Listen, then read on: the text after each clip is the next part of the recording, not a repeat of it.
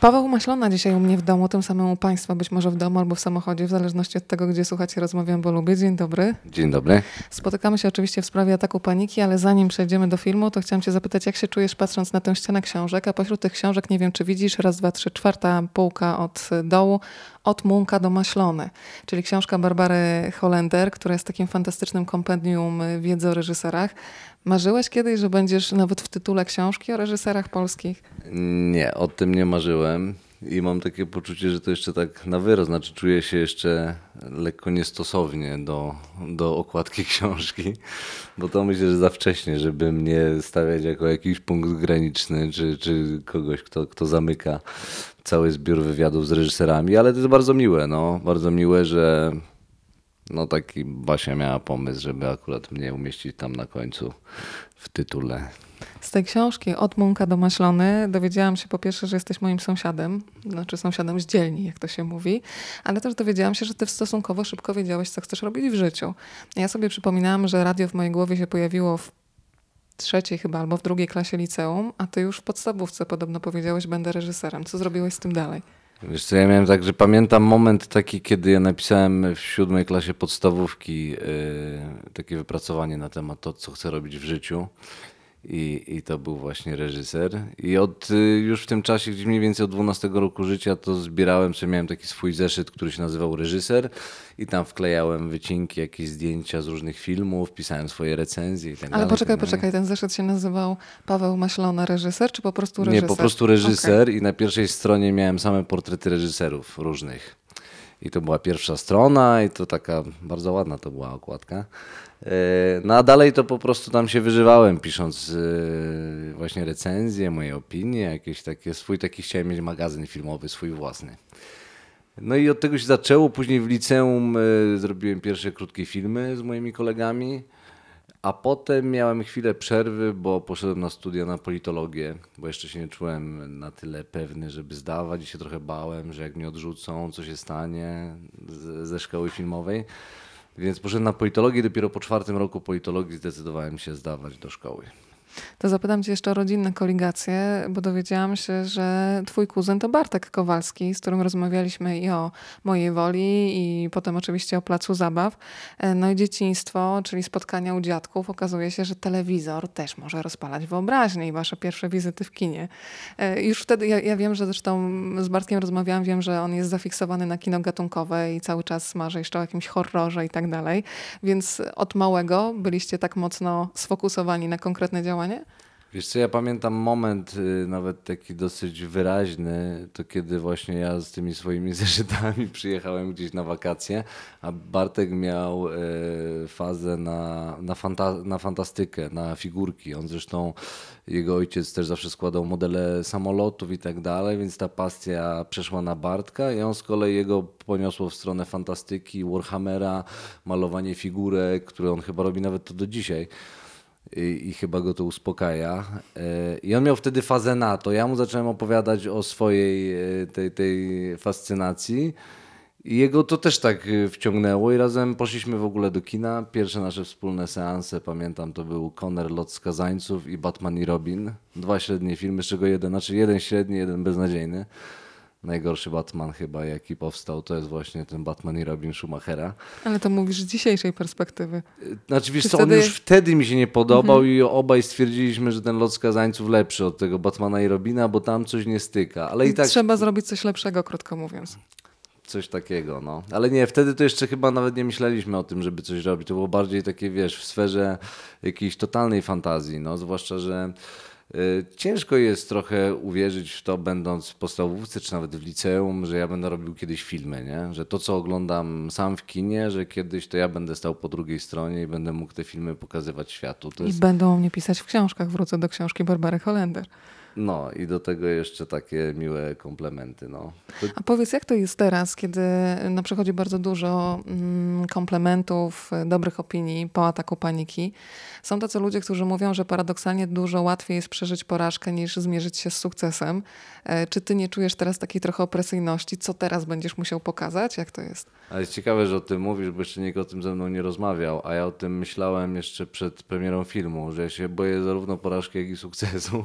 W sensie, się, że jest coś takiego, że to jest sytuacja zawsze dosyć krępująca, wobec której trzeba umieć się zachować i trzeba mieć na tyle też jakiegoś zdrowego rozsądku, żeby, no żeby to ci nie zepsuło, ani porażka, ani sukces. Sukces właśnie paradoksalnie chyba częściej psuje niż porażka, bo porażka daje ci często takiego, wiesz, taką, taką sportową złość do tego, że teraz pokażę, Wstanę nie? z kolem. E, Natomiast też nie, nie czuję, żeby to był taki sukces, który może mi przewrócić w głowie. To nie jest coś takiego, że wiesz, że, że, że moje życie się wywraca do góry nogami. A nawet nie myślę o przewróceniu w głowie, tylko o takim momencie lekkiego paraliżu, że masz nie tylko oczekiwania z zewnątrz, tylko te oczekiwania, które sam sobie zaczynasz wrzucać na plecy. Jest, jest coś takiego, bo to jest też to, że jak się spotykasz na przykład y, z bardzo dobrym odbiorem wśród y, różnych osób, też y, które cenisz i które, wiesz, z którym zdaniem się liczysz, to, to w naturalny sposób fajnie by było e, w następnym filmie też dać coś, co oni, dla nich będzie równie dobrym doświadczeniem. A o tym też nie można myśleć. No, trzeba jakoś zawsze, jakby nie, nie można popaść w taką e, chęć zadowolenia, czy to krytyków, czy widzów, kogokolwiek. Trzeba oczywiście mieć w głowie tego widza, że, że jednak ten, ten film to jest komunikat wysyłany do widza, więc zależy mi na tym, żeby on był zrozumiały ale trzeba, trzeba gdzieś bardzo się pilnować, żeby, no żeby właśnie nie, nie autocenzurować się, nie próbować schlebiać czyimś gustom, dlatego że coś innego działało. Albo że jak zrobiłem już taki film, to teraz wszyscy będą podobnego filmu oczekiwać, więc muszę, no, muszę się zastanowić poważnie nad tym, co to będzie następne. Dobrze, chodzimy teraz już do samego filmu Atak Paniki. Powiem ci szczerze, co zresztą napisałam w recenzji, że gdybym widziała zwiastun, to ja bym nie poszła na ten film. A to wiele osób to mówi. E, no. Nawet wiesz, zastanow... ja tego zwiastunu w ogóle jakoś nie widziałam, przegapiłam w kinie, ale zatrzymało mnie zdanie mojej koleżanki, która tak przyszła i mówi, wiesz co, widziałam, że polecałaś Atak Paniki. Jakoś mi ten zwiastun do ciebie nie pasuje i do tego, co zazwyczaj polecasz, więc z ciekawości sprawdziłam, co mi ominęło. No i faktycznie zobaczyłam, e, zobaczyłam w zasadzie, usłyszałam dużo wyrazów na KH i tak dalej. E, No i pomyślałam sobie, że to jest niezły koncentrat mięsny, który na szczęście się rozpuszcza w tej fabule filmu i on jest na miejscu, tym bardziej, że za tymi wszystkimi wyrazami, które teoretycznie są wyrazami mocy, pseudomocy, kryje się taka kompletna bezradność i lęk naszych bohaterów. Chciałeś takiego zwiastuna, czy nie? Muszę cię zapytać jako reżysera. Wiesz co, gdybym ja sam robił y, zwiastun i plakat i w ogóle reklamował ten film tym, czym on jest, jak ja bym chciał go reklamować Bo wiem, że zawsze to jest kompromis pomiędzy reżyserem, producentem, i e, dystrybutorem. dystrybutorem, całą resztą, tak. Tak. To gdybym ja y, postawił na swoim i zrobił wszystko, co, co bym mógł, żeby, żeby to było jak najbliżej tego filmu, to boję się, że ta widownia mogła być dużo mniejsza. Niestety to są y, takie bezlitosne reguły rynku i ja, ja idę oczywiście na te kompromisy i też staram się zaufać dystrybutorowi, że on wie co robi. Jego zadaniem jest sprzedać ten film. I tak naprawdę, wiesz, w takim przypadku jak, jak ty, czy, czy wiele innych osób, które się interesują filmem, czytają recenzje i tak dalej, to oni, oni się o tym filmie dowiedzą. I to była decyzja, którą my podjęliśmy z dystrybutorem na samym początku, że nie będziemy promocji całej adresować do takich ludzi jak ty, wychodząc z założenia, że ty i tak się o tym filmie dowiesz. A naszym wyzwaniem było spróbować wciągnąć do, widz- do, do kina takich widzów, którzy w ogóle się nie interesują kinem, którzy być może... Że ich to mięso przyciągnie. Ale wiesz, to jest taki odbiorcy, trochę ja bym powiedziała, że prawie jak odbiorca wegi przyjdzie, tylko pytanie, co odbiorca wegi zrozumie z tego filmu. Może się wciągnie, no nie wiem. Zastanawiam się, wiesz. Może, ale czy nie jest y, ciekawe samo w sobie tego odbiorcę wegi w ogóle przyciągnąć do kina? To może być ciekawe. Ja nie wiem. No ja, ja nie myślałem też o, o tym, że to jest aż, aż tak y, wulgarne. Może dlatego, że, że znam film, to mnie to jakoś specjalnie nie raziło. E, No i nie wiem, ja wiem też, że, że z kolei, bo, bo, bo znam sporo takich opinii osób, które się były, były odrzucone tym zwiastunem, ale znam też osoby, które on jakoś zachęcił, więc może to jakoś działa, ale prawdę mówiąc, ja nie mam bladego pojęcia. Ja już nie potrafię patrzeć na te zwiastuny ani na plakat jako na coś, co jest częścią tego filmu. Bo, bo, to nie jest, bo to nie jest część tego filmu, w sensie to jest jak, jak, jakaś promocja, jakiś marketing, różne rzeczy się mówi o tym filmie, a no ja mogę tylko odpowiadać za swój film. To Natomiast zrobiłem tak. swój plakat, y, znaczy nie tyle ja zrobiłem, co poprosiłem moją znajomą graficzkę o, o plakat, bo chciałem mieć swój plakat Ataku Paniki, on niebawem też będzie dostępny. I to jest taki plakat, jak, jaki ja chciałbym mieć do tego filmu. Kto będzie robił ten plakat? Bo padło na razie znajoma graficzka. Y, Więc... Ula Palusińska zrobiła ten plakat i to jest fantastyczny plakat. On już jest, jest go mam na razie w formie cyfrowej. niedługo Ale rozumiem, że to będzie graficzny, taka szkoła plakatu. Tak, to Super. jest szkoła pla plakatu. I, I ten plakat jest super, z tym, że na, na taki y, plakat żaden dystrybutor by się na pewno nie zgodził. Nie ma opcji, bo na plakacie muszą być twarze aktorów. To jest reguła, która jest na całym świecie e, obowiązująca. Jesteś tak jak Andrzej Wajda, który sobie zażyczył też wyjątkowego plakatu, który potem zrobił mu Andrzej Pongowski, który też był tym drugim, nie tym, który się pojawiał, myślę, o fotosach. E, Więc cieszę się, że przynajmniej reżyserzy stawiają na swoim i no muszą iść na jakieś kompromisy, czyli jest ten fotosowy, a potem jest ta wersja luksusowa, bym powiedziała, Tak. ale którą doceniają odbiorcy. I ja liczę na to, że za jakiś czas, jak to już się wszystko przewali, już ten, ten zgiełk premiery i tak dalej, to wszystko minie, to, to z czasem ten mój plakat będzie tym, który będzie bardziej kojarzony z filmem. Na to liczę. Trzeba wychować odbiorcę. Trzymam mocno kciuki za to. To y, teraz porozmawiajmy o aktorach, którzy do ciebie przychodzą ze scenariuszem i zastanawiam się, czy ta dwójka, myślę o Oli i o Bartłomieju, czy oni mm, przychodząc do ciebie już ze scenariuszem jednocześnie powiedzieli, masz scenariusz, pracujemy razem, ale jednocześnie chcemy zagrać w tym filmie. Czy to się do gdzieś narodziło później, ta decyzja obsadowa? Oni nie przyszli do mnie ze scenariuszem. Taka jest. Odkręcamy. Tak, odkręcamy. To znaczy, oni przyszli do mnie z pomysłem na to, żeby napisać scenariusz, który działby się we Włoszech. y, W ne...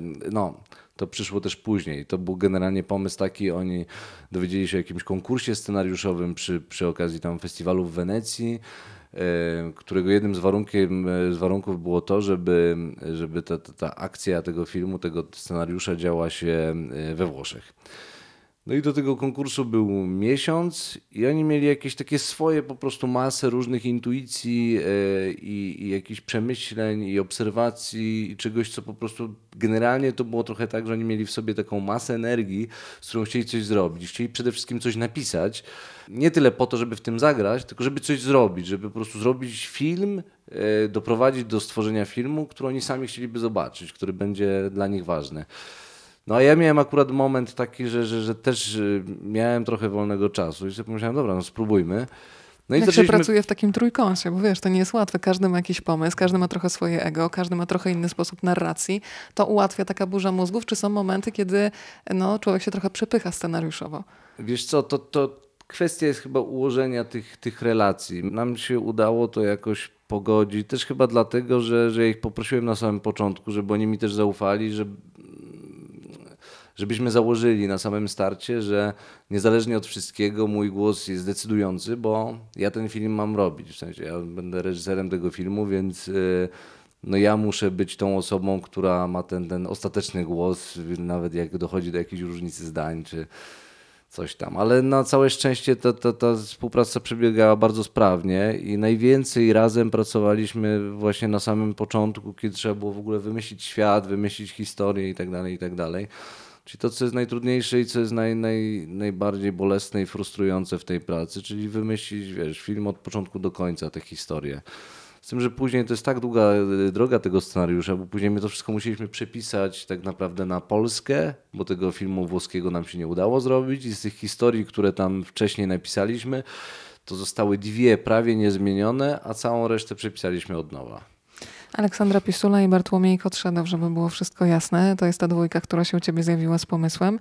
E, Powiem tak, Tak, że... a z czasem, to tylko tak do, do, kończąc myśl, to, to ja im po prostu zaproponowałem te role, ale to nie było tak, że oni próbowali na mnie cokolwiek wymusić, tylko ja też czułem, że jak już to przerabiamy na Polskę i będę miał polską obsadę, no to ja też chcę ich mieć w tej obsadzie, zwłaszcza, że ich znałem y, jeszcze z Krakowa ze szkoły teatralnej, widziałem ich dyplomy, więc ja chciałem z nimi pracować, więc to też nie było tak, że ja wchodziłem nie wiem w co i przychodzi dwójka niezdolnych aktorów, ja wiem, że ja później będę musiał coś z nimi zrobić, tylko odwrotnie właśnie, to była dwójka aktorów, którzy mnie gdzieś tam swojego czasu zachwycili y, w dyplomie teatralnym i, i czekałem też na okazję tej współpracy. Powiem ci tak, moja relacja z Atakiem Paniki nie była miłością od pierwszego wejrzenia, nie od pierwszej sceny.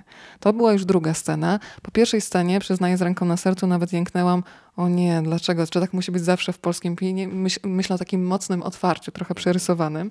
Nie powiem jaka scena, rzecz jasna.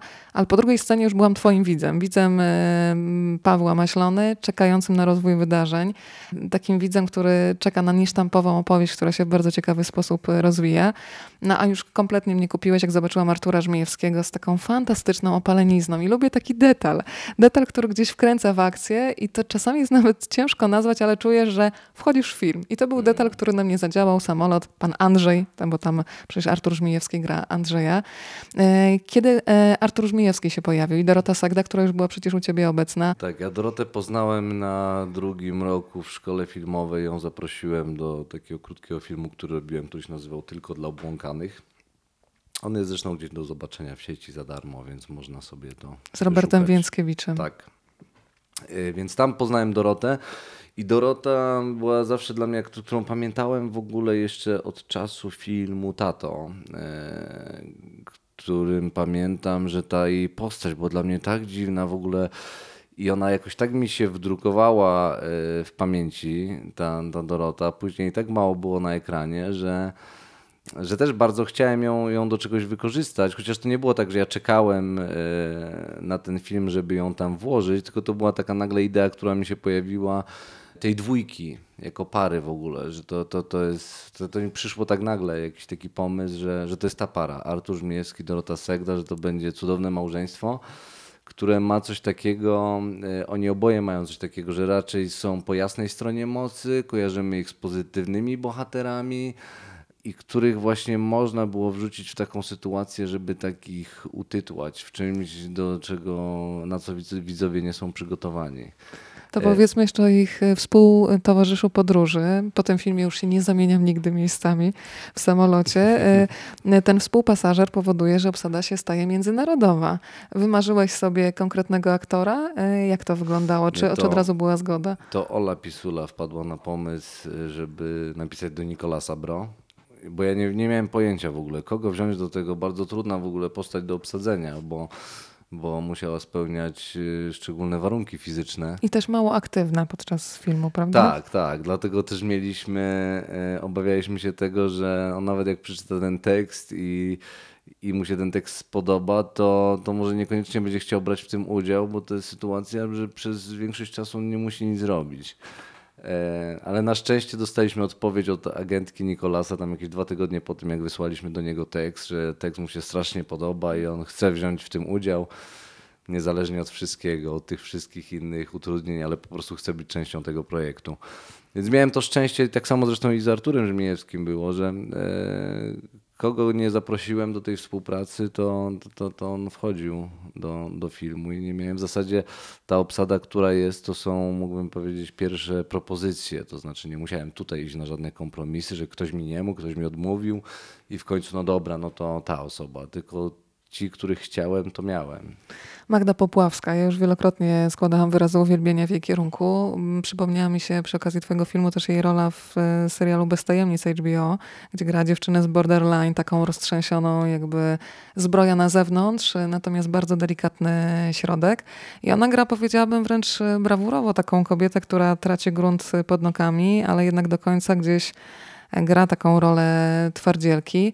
E, Kiedy pomyślałeś, żeby ją połączyć z Grzegorzem Damięckim, bo oni fantastycznie razem współgrają, bo jedna rzecz to jest aktor, który sam sobie e, przyciąga wzrok, jest magnesem, ale mm, wygenerowanie chemii pomiędzy dwójką aktorów to też jest e, kolejny plus. No, trzeba poszukać, żeby sprawdzić. Sprawdzałeś właśnie partnerów filmowych dla Magdy, czy też od razu Grzegorz Damięcki się pojawił w głowie?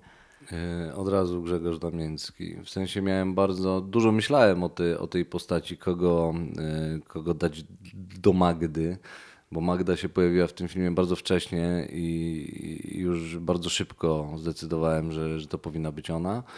E, Więc szukałem partnera dla niej i nie miałem dużego wyboru. W sensie w tym wieku wśród aktorów bardzo jest trudno znaleźć kogoś, kto spełnia tych kilka warunków, których ja potrzebowałem. To znaczy, żeby on nie był ograny, żeby to nie był ktoś, z kim Magda już była w jakiejś parze filmowej, żeby to nie był e, mężczyzna neurotyczny, taki, który jest bardzo wsobny, tylko żeby raczej miał w sobie pewną siłę spokoju, ciepło pewne, ale też żeby był męski, żeby był atrakcyjny, no żeby, y, żeby właśnie ta chemia między nimi była możliwa. Magda też jest bardzo silną osobą, y, też prywatnie, ale to też się przejawia na ekranie, więc ona też nie z każdym partnerem y, ta, ta miłość powiedzmy będzie możliwa. I jak myślałem o tym, to w ogóle to było największe wyzwanie dla mnie. To jest, no bo to jest takie powiedzmy małe love story trochę, taki wątek. I, i stworzenie miłości na ekranie wydaje mi się, że w ogóle jest trudne. To znaczy, żebyśmy uwierzyli, że ta dwójka rzeczywiście się kocha i to, to jest wyzwanie samo w sobie. I, I, a Magda jako silna osoba też nie z każdym, e, no nie z każdym to będzie wiarygodne, mam wrażenie. A tu mam wrażenie, że to, że to zagrało i że to jest taka właśnie para, która wierzymy w to, wierzymy w te relacje po prostu, w to, co między nimi było, to, co między nimi jest teraz i tak dalej, i tak dalej. Więc yy, ja się cieszę w ogóle, że, że, że Grzesiek jest i że istnieje na tym świecie, bo ja nie miałem za bardzo e, alternatywy dla niego. Nie dlatego, żeby w tym wieku nie było dobrych aktorów, tylko właśnie takich, żeby kogoś, kto mi będzie pasował do tej układanki, do tego filmu. Faktycznie próbowałam sobie teraz na szybko wyobrazić jakieś zastępstwo albo plan B. Jest to trudne do znalezienia, To właśnie dla sugestywności tej relacji. Możesz mi wierzyć, sporo czasu spędziliśmy na tym i to nie jest takie proste. No. Mm, to prawda, tym bardziej, że tej parze się kibicuje i też budzi się taki żal za pewnymi e, rzeczami, które się już nie odstaną, za pewną nieodwołalnością. E, ci wszyscy bohaterowie w zasadzie, którzy się pojawiają, e, no, próbują sobie radzić z rzeczywistością na bardzo różne sposoby. Albo jest to ucieczka w leki, gdzie ta rzeczywistość na trzeźwo powiedzmy jest nie do przyjęcia, albo jest to ucieczka z analogowego do wirtualnego świata. E, oni są komiczni, ale to jest taka tragikomiczność. E, uwielbiam takie filmy, które wywołują śmiech, ale ten śmiech tak naprawdę mam wrażenie, że jest oswajaniem pewnych fragmentów własnego życia też. Bo to jest tak, że to jest film przerysowany, a jednak wychodzisz z kina i myślisz, ile tam jest mojego życia. Czyli łapisz się na tym, że poświęcasz e, bardzo dużo energii wielokrotnie na to, żeby upozorować, jakie udane życie prowadzisz i boisz się tego momentu odsłonięcia. I cały czas, dopiero kiedy dotrzesz do tego dobrze, ściągam maskę i teraz niech się dzieje, co chcę, jest to rodzaj wyzwolenia. I uwielbiam właśnie tak poprowadzone historie, gdzie ten śmiech nie jest pusty. Tylko za tym śmiechem jest e, cała masa cierpienia. Oni są przerażająco samotni wszyscy. Ja bym powiedział, że ja tylko taki śmiech lubię w kinie i tylko takiego śmiechu szukam. E, w sensie w ogóle mam dosyć czarny humor, ale też chyba to, to bierze się z tego, że śmiech y, jest też naszym takim orężem właśnie w walce z, samotnością i z cierpieniem. To jest, y, to jest nasza broń i ja jej używam w życiu prywatnym i używam też jej w kinie jako po prostu rodzaj taki nie, mam wrażenie, że w takim śmiechu jest coś terapeutycznego, że możemy się y, śmiać siebie z naszej bezradności wobec rzeczywistości, ale ale ważne jest chyba to, żeby, żeby, żeby nie stracić takiej tej perspektywy empatii wobec jednak e, tego, wobec tych bohaterów. Ja tę empatię wobec nich mam i ja, ja im bardzo współczuję tych sytuacji, w których oni się znaleźli. Więc staram się nie, nie wyśmiewać z pozycji takiej wyższościowej. E, nie myślę o nich jako o kimś, kto jest jakoś bardzo daleko ode mnie i to jest jakaś taka moja satyra. Nie, bo nawet powiedziała, że ja wyczuwam czułość e, reżysera do bohaterów w tym filmie. Tak, no to ja chciałem to osiągnąć, ale to też przychodzi naturalnie, bo ja lubię wszystkich tych bohaterów, naprawdę. Im współczuję, nawet jak oni się zachowują niegodnie, strasznie, to, to ja jestem z nimi, bo ja też wiem, jak ja wielokrotnie w życiu zachowałem się niegodnie i, i, i nie tak, jakbym sobie tego życzył, jakbym sobie tego wyobrażał, ile razy nie miałem odwagi na coś i tak dalej, ile razy nie potrafiłem być asertywny, ile razy, no i tak dalej, i tak dalej. Mógłbym wymieniać te, te, te wszystkie sytuacje życiowe i, i jakieś sytuacje, w które się sam wpędziłem swoją właśnie słabością. Więc mam, mam dużo współczucia dla, dla tych postaci. A a co do przerysowania, to mam wrażenie właśnie, że, że, że to jest siła kina i dla mnie, dla mnie dlatego kino jest fantastyczne, że możemy stworzyć rzeczywistość, która, która nie jest taką rzeczywistością naszą, że ona jest właśnie przerysowana, że ta kreska jest trochę inna, że rysujemy to inaczej niż, niż ten świat, który widzimy za oknem bo mnie nigdy też ten świat za oknem jakoś szczególnie nie interesował ja wiem, jaki on jest, widzę go na co dzień, więc w kinie wolę zobaczyć inny świat. Co nie znaczy, że on jest mniej prawdziwy, bo czasami jest nawet bardziej prawdziwy właśnie przez to przerysowanie, bo coś dzięki przerysowaniu można wydobyć na wierzch jakąś cechę, jakąś sytuację, absurd pewnej sytuacji. Możesz to podkreślić właśnie poprzez grę, poprzez ustawienie kamery i tak dalej, i tak. Więc to są narzędzia, które daje kino muzyka, kolejna rzecz, nie? której my nie mamy w rzeczywistości. To prawda, ten film fantastycznie siedzi w rytmie i tutaj ta muzyka prowadzi, trzyma tempo. E, Jimek kiedy się pojawił?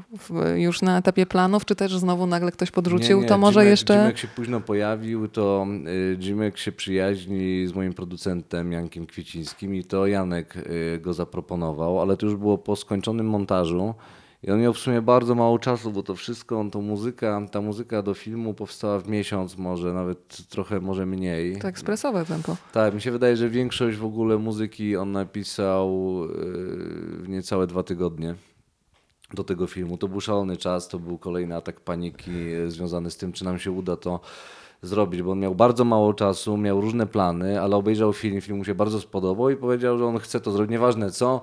Powiedział swojej agence, że ona ma to jakoś tam wymyślić, żeby to się udało. No i w jakimś szalonym tempie yy, no, no, no udało nam się zrobić muzykę, którą ja uwielbiam yy, i jestem po prostu... Yy, ja się bardzo cieszę, jestem wdzięczny. Nie wiem, komu powinienem być wdzięczny, ale też losowi jestem bardzo wdzięczny na pewno za to, że, że złożyło się tak, a nie inaczej, bo ja się bardzo bałem tego momentu, kiedy kompozytor wejdzie swoją muzyką do mojego filmu, bo muzyka filmowi może pomóc, może Dodać być dla skrzydeł, niego neutralna. Albo podciąć te skrzydła. Tak, a może mu bardzo, bardzo przeszkodzić. I, i taki, z takimi sytuacjami się spotkałem i takiej sytuacji bardzo się bałem. Na szczęście on stworzył coś, co jest y, nie tylko oryginalne bardzo i jego, jest jego autorską y, propozycją ataku paniki muzyczną, ale też co bardzo pasuje do tego filmu i co ja po prostu jak to usłyszałem, to co on mi zaproponował, no to ja byłem zachwycony i od razu wiedziałem, że Jezu, to jest muzyka z tego filmu, jakie piękne uczucie, To że prawda. po prostu coś takiego się spotkało i to jest naprawdę, ja nie mam pojęcia o muzyce, ja się nie znam na muzyce, więc dla mnie to jest moment taki, gdzie, gdzie ja coś słyszę i sobie myślę, tak, tak, to jest to, nie? To jest fantastyczne uczucie.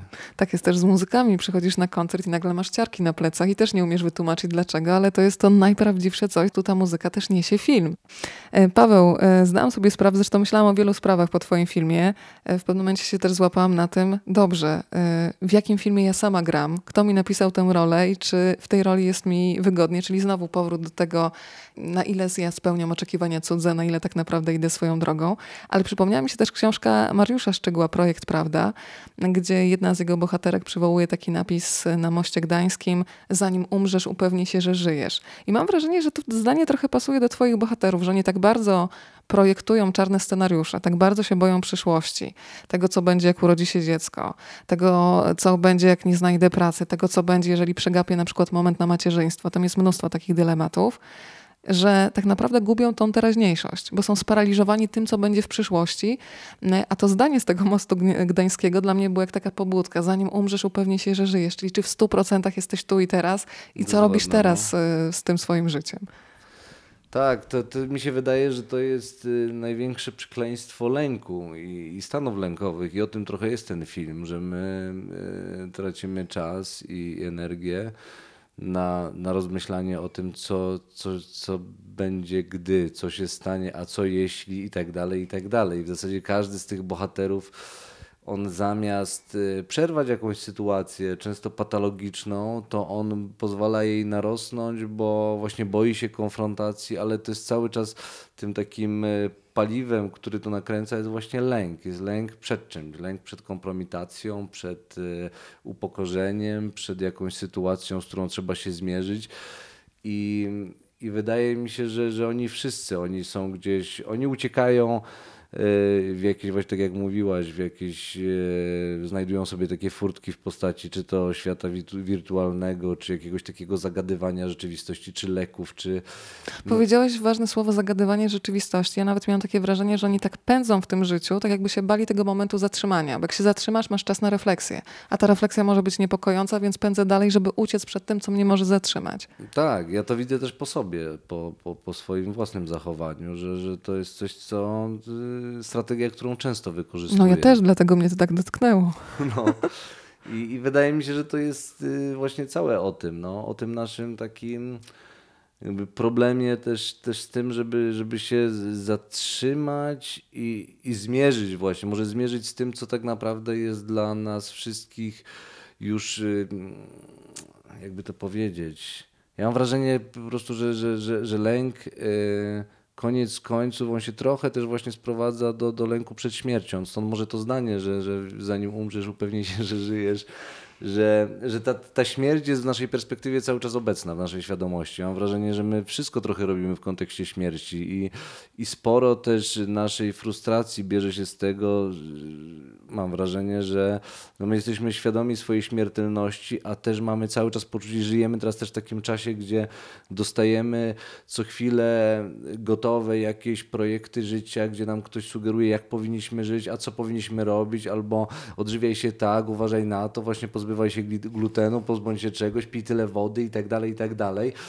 A to jest Postępuj według instrukcji konkretnej. tak, a to jest tylko wyimek tego, tego całego spektrum po prostu tego, ty, tych wiader y, różnych propozycji, pomysłów, którymi jesteśmy nieustannie zalewani, łącznie z tym, że każą nam się też porównywać do innych. Mamy media społecznościowe, gdzie, gdzie co chwilę możemy się odbić od tego, jak komuś jest fajnie, gdzie ktoś teraz jest, a gdzie ja jestem w swoim życiu i tak dalej, i tak dalej. Tak samo jak tych końców świata po drodze jest y, dużo więcej niż ta śmierć ostateczna, tylko rozpad związku, jakieś pożegnane nadzieje, moment, który przypadł. Zdecydowanie. To jest non-stop. Zdecydowanie, dlatego dla mnie cały ten film jest trochę o końcu świata. Ja kiedyś też pamiętam, jak ktoś, nie pamiętam gdzie to przeczytałem i kto to napisał, ale to mi jakoś mocno, mocno zostało we mnie, że w przypadku właśnie rozstania tak naprawdę my też mamy do czynienia ze śmiercią, bo, bo yy, w pewnym momencie osoba, z którą się rozstajemy, ona, ona staje się dla nas martwa. My po prostu pewna relacja obumiera i często jest tak, że jeśli rozstanie jest takie, że ludzie już w ogóle ze sobą nie utrzymują kontaktu, to po prostu pewna osoba, która była w naszym życiu jakiś czas, ona przestaje być w naszym życiu praktycznie zupełnie. My wiemy, że ona gdzieś tam jest, gdzieś sobie żyje, ale tak naprawdę tej relacji już nie ma. To, to już się skończyło, to już jest jakby w coś weszła też śmierć. Też śmierć i też mamy taką e, słabość, że bardzo często koncentrujemy się na, lubię to sformułowanie, podlewaniu takiego ogródka krzywd. Zamiast już wyjść, pożegnać, zostawić jakąś wdzięczność za coś, co się wydarzyło, iść dalej, to e, z jednej strony umarło, ale potrafimy żyć tym, co umarło. E, I czasami brak wypełnia całe życie ludzi, to, co też jest paradoksalne. I to jest y, jakby dodatkowy aspekt, który też mnie interesuje, czyli, czyli figura żywego trupa, to znaczy czegoś, co umarło i właśnie dlatego żyje, bo umarło, czyli tak jak y, wątek y, koleżanek jednej z bohaterek, które przychodzą do niej obgadać śmierć samobójczą jej chłopaka z liceum.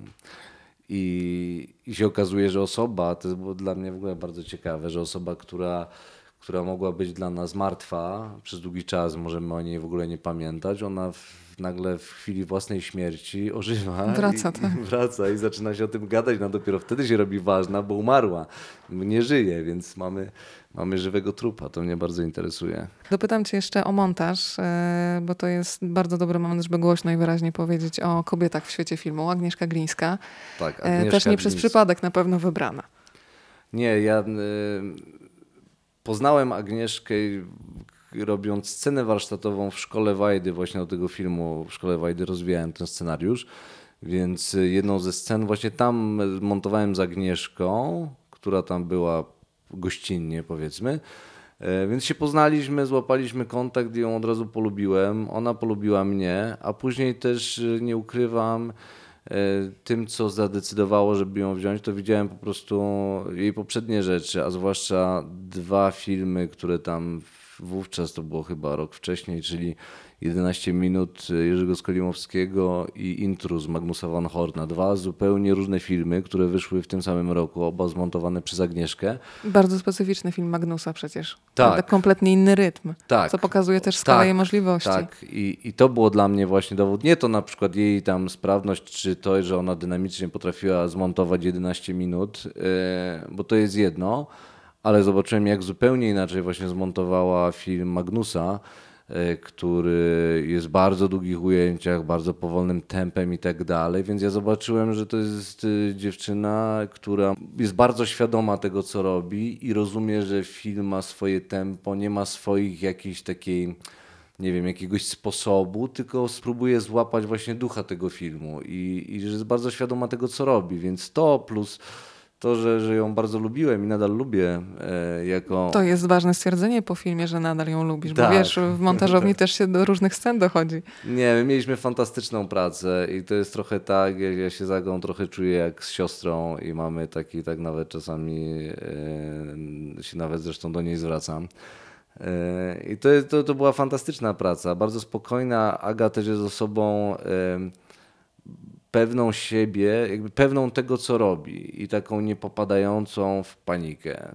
Czyli zwłaszcza pod koniec filmu, to jest najtrudniejszy moment dla reżysera zazwyczaj, bo on już tyle razy to widział, już jest tak przyzwyczajony do tego materiału, że jest skłonny do tego, żeby wykonywać różne głupie, histeryczne ruchy, nagle odwracając, wywracając wszystko do góry nogami, bo już jest na przykład znudzony tym, co już tak długo robi. Aga miała w sobie taką, e, taki spokój duży i pewność siebie. Ja widziałem, że ona tak mnie tamowała i tak mnie cały czas pilnowała, żebym ja tego filmu nie zepsuł pod koniec, więc jestem jej bardzo wdzięczny za tę pracę. I, no i to był super czas. No, parę miesięcy w montażowni siedzieliśmy, się spotykaliśmy codziennie, no i tam nagniataliśmy. I A tych wersji układek było ile? wiesz co, takich y, układek pełnych od początku do końca, ja myślę, że było około pięciu, sześciu, koło, jakoś tak. Ale to pod koniec to już Agnieszka wiedziała lepiej. Ona mówiła, nie, nie, jednak wracamy z tą sceną, to wcześniej tu popełniliśmy błąd, to trzeba wrócić, obejrzałem to teraz, to na pewno. Ja myślę, no spoko, dobra, może tak. Nie? Bo Ale ja wiesz, nie... to też jest scena, kiedy ktoś powie, że popełniliśmy błąd, y, że jest się w stanie, bo są też ludzie, którzy będą brnąć. Coś już zostało wykonane, zostawmy, zostawmy i będą szukać argumentów, żeby to zostało. Tak, dlatego Aga jest fantastyczna, bo ona na przykład w ogóle się nie boi pokazów próbnych, e, czyli pokazywania nieskończonych układek większej grupie ludzi, e, co było dla mnie też fantastycznym doświadczeniem. I ona to lubi, ona chce krytykę i ona chce tak dawaj, dawaj, żeby, żeby ludzie po prostu powiedzieli wszystko, bo ona wie, że jeszcze praca nie jest skończona i ona sama to czuje. Nie? Mieliśmy jeden taki pokaz, gdzie było bardzo miło generalnie, dużo osób chwaliło, że super, ona mówi, nie, nie, nie, ale tam jeszcze nie gra, to, to spokojnie, to się nie przejmuj, nie? Bo to, to jeszcze przed nami tam jest. I ona ma tak, że, że nie, nie, nie daje się łatwo zwieść właśnie jakimś tam e, pochlebstwom, ale też nie jest taka, że po prostu każdą krytyką się strasznie przejmuje, tylko potrafi też to odsiać, to co uważa, że jest rozsądne od tego, co jest w ogóle bez sensu, nie? Bo tych uwag też się dostaje dużo i trzeba mieć też taki filtr swój, taki, który ci mówi, którą uwagę warto przyjąć, a która tak naprawdę nic nie daje, albo czasami są uwagi, które mogą e, wręcz zaszkodzić, więc trzeba bardzo uważać z tym, e, jakich uwag i od jakich osób się słucha. Oaza spokoju w ataku paniki to była Agnieszka Glińska. Tak jest. Mm, Za chwilę cię, Paweł, zapytam o plany. Znowu spojrzę w stronę książek, bo tam i Witkowski, i Gaja Grzegorzewska też e, są o, na półce. Idea też jest. Tak, gdzieś tam są. Y, Natomiast chciałam cię jeszcze zapytać i za to cię też podziwiam, że potrafisz pracować y, z żoną na planie. Ja mam męż- męża montażystę i już ustaliliśmy, że razem razem raczej nie pracujemy. On jest bardzo cierpliwy, ale moja, mm, to ja tutaj biorę na siebie, że ja będę tak, tak do końca, bo to musi być dokładnie tak, jak ja chcę, chociaż po czasie potrafię się przyznać po dwóch dniach na przykład, że nie do końca miałam dobry pomysł, ale postanowiliśmy, że dla dobra sprawy nie będziemy pracować razem, żeby się nie spalać energetycznie. Jak y, u was to wygląda na planie? No bo y, produkcja filmu, tam nie było tak strasznie dużo dni zdjęciowych, więc jest tempo, nie, nie, jest tak. presja. Jak się pracuje z żoną? Na szczęście my na planie dużo czasu nie spędzaliśmy razem. Powiedzmy, jaka funkcja jeszcze? Żona była drugim kierownikiem produkcji, więc ona większość pracy wykonywała z biura. Pojawiała się na planie, ale nie na tyle często chyba, żeby to był e, dla mnie jakiś problem. Ja też na planie jestem w ogóle, tak nawet jak ona się pojawia, to też nie, nie, nie ma tam za dużo miejsca na czułości, bo jestem w pracy. w Jesteś w, ogóle... robocie. Tak, i staramy się też nie, nie, y, jakby nie, nie być parą, powiedzmy, na, na planie, w tym sensie, żeby coś tam załatwiać, jakieś nasze rzeczy. Tylko jesteśmy oboje w pracy, więc y, to jest o tyle dobre praca razem y, na planie czy przy jednym filmie, że, y, że, że uczestniczymy w jednym świecie. I mam, nie ma tak, że, że ja po prostu wychodzę do jakiegoś totalnie innego świata i wracam i mnie po prostu nie ma w domu, tylko ona też wie, w czym ja jestem, ja wiem, w czym ona jest, więc mamy jakąś wspólną płaszczyznę, płaszczyznę też do, do, do rozmowy i, I chyba to jest dobre, ale chyba dogadujemy się, więc to nie jest chyba problem. Myślę, że, że jak to będzie możliwe, to, to będziemy razem jeszcze pracować. Duet twórczy będzie, tego życzę. To powiedzmy teraz o tych planach. Y, Wspomniane Witkowskie i Gaja Grzegorzewska, czyli zaczynamy tak naprawdę od... y, Ja zresztą kocham książki za to, bo mam wrażenie, że to jest najmniejszy sens świata, kiedy słowa ci uruchamiają konkretne obrazy i kadry w głowie. No to chyba tak było z tymi autorami. Co się Tak, szykuje? No, Lu- Lubiewo najpierw przyszło do mnie najpierw, Lubiewo Michała Witkowskiego, to mi też y, zaproponował y, Michał Kwieciński, żebym przysiadł i, i do tej książki spróbował, czy, czy, czy ja bym chciał się podjąć adaptacji. Najpierw gadaliśmy o tym, że w ogóle napisać scenariusz, więc ja przeczytałem sobie książkę Michała, która zrobiła na mnie ogromne wrażenie. I, no i powiedziałem, że, że mogę się podjąć adaptacji pod warunkiem, że ja będę robił ten film, bo, bo nie chcę pisać dla kogoś. Tak jakby dziecko czy co swoje oddać. No tak się nie robi, No, nie? no, no, trochę tak. No i oni po, poszli na to, więc zacząłem pracę i mamy teraz, jesteś, mamy pierwszą wersję scenariusza. W lutym y, powinienem usiąść do, do drugiej. No i zobaczymy, jak nam się uda to, to, to, to, to zrealizować. To jest duże wyzwanie, bardzo duże. Wydaje mi się, że mam pomysł fajny na to. Na to też chciałbym, żeby to był film, który nie będzie niszowy, tylko chciałbym też go tak e, raczej zaprezentować szeroko.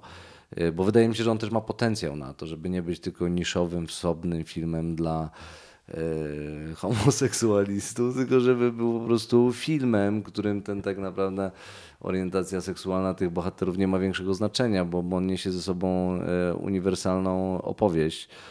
E, Więc to jest, to, to jest Witkowski, a, a Gaja Grzegorzewska to poznaliśmy się z Gają też ze dwa lata temu chyba. Przy okazji mieliśmy adaptować jej książkę. Którą? Em, Tą Betonowy, betonowy, pałac. O, tam jest, betonowy pałac akurat. Jest świetna książka. Nad podwójnym życiem reporterki. Z różnych y, powodów to może okazać się niemożliwe. Nie mogę wchodzić za bardzo w szczegóły tego, ale z Gają złapaliśmy bardzo dobry przelot. Świetnie nam się pracuje i ja bardzo chcę z nią coś y, razem napisać. I, i w zasadzie już mamy nawet pomysł na to. Mamy pomysł na, na jeden film zemsty a w zasadzie Rape and Revenge. E, A że Gaja jest e, osobą, która właśnie lubi e, komiksowość, lubi gatunek, lubi i ma w sobie jakąś taką fantastyczną, e, dziecięcą fantazję, nie wiem jak to nazwać, ale ma w sobie jakiegoś takiego fajnego drive'a, e, który mnie bardzo urzeka i mam wrażenie, że, że razem możemy zrobić coś naprawdę ciekawego, więc się nie mogę w ogóle doczekać tej pracy z Gają. To jak o tym mówisz, już widzę, że się spotkały dwie energie, które się miały spotkać. Tak, tak, tak. Nie, to jest super. Ja ją uwielbiam i, i, i ona chyba też mnie bardzo lubi. I, no i mieliśmy fantastyczną pracę już wymyślając rzeczy do tej adaptacji. I myślę, że, że to jest początek wielkiej przyjaźni. Tego Wam życzę i czekam na efekty pracy.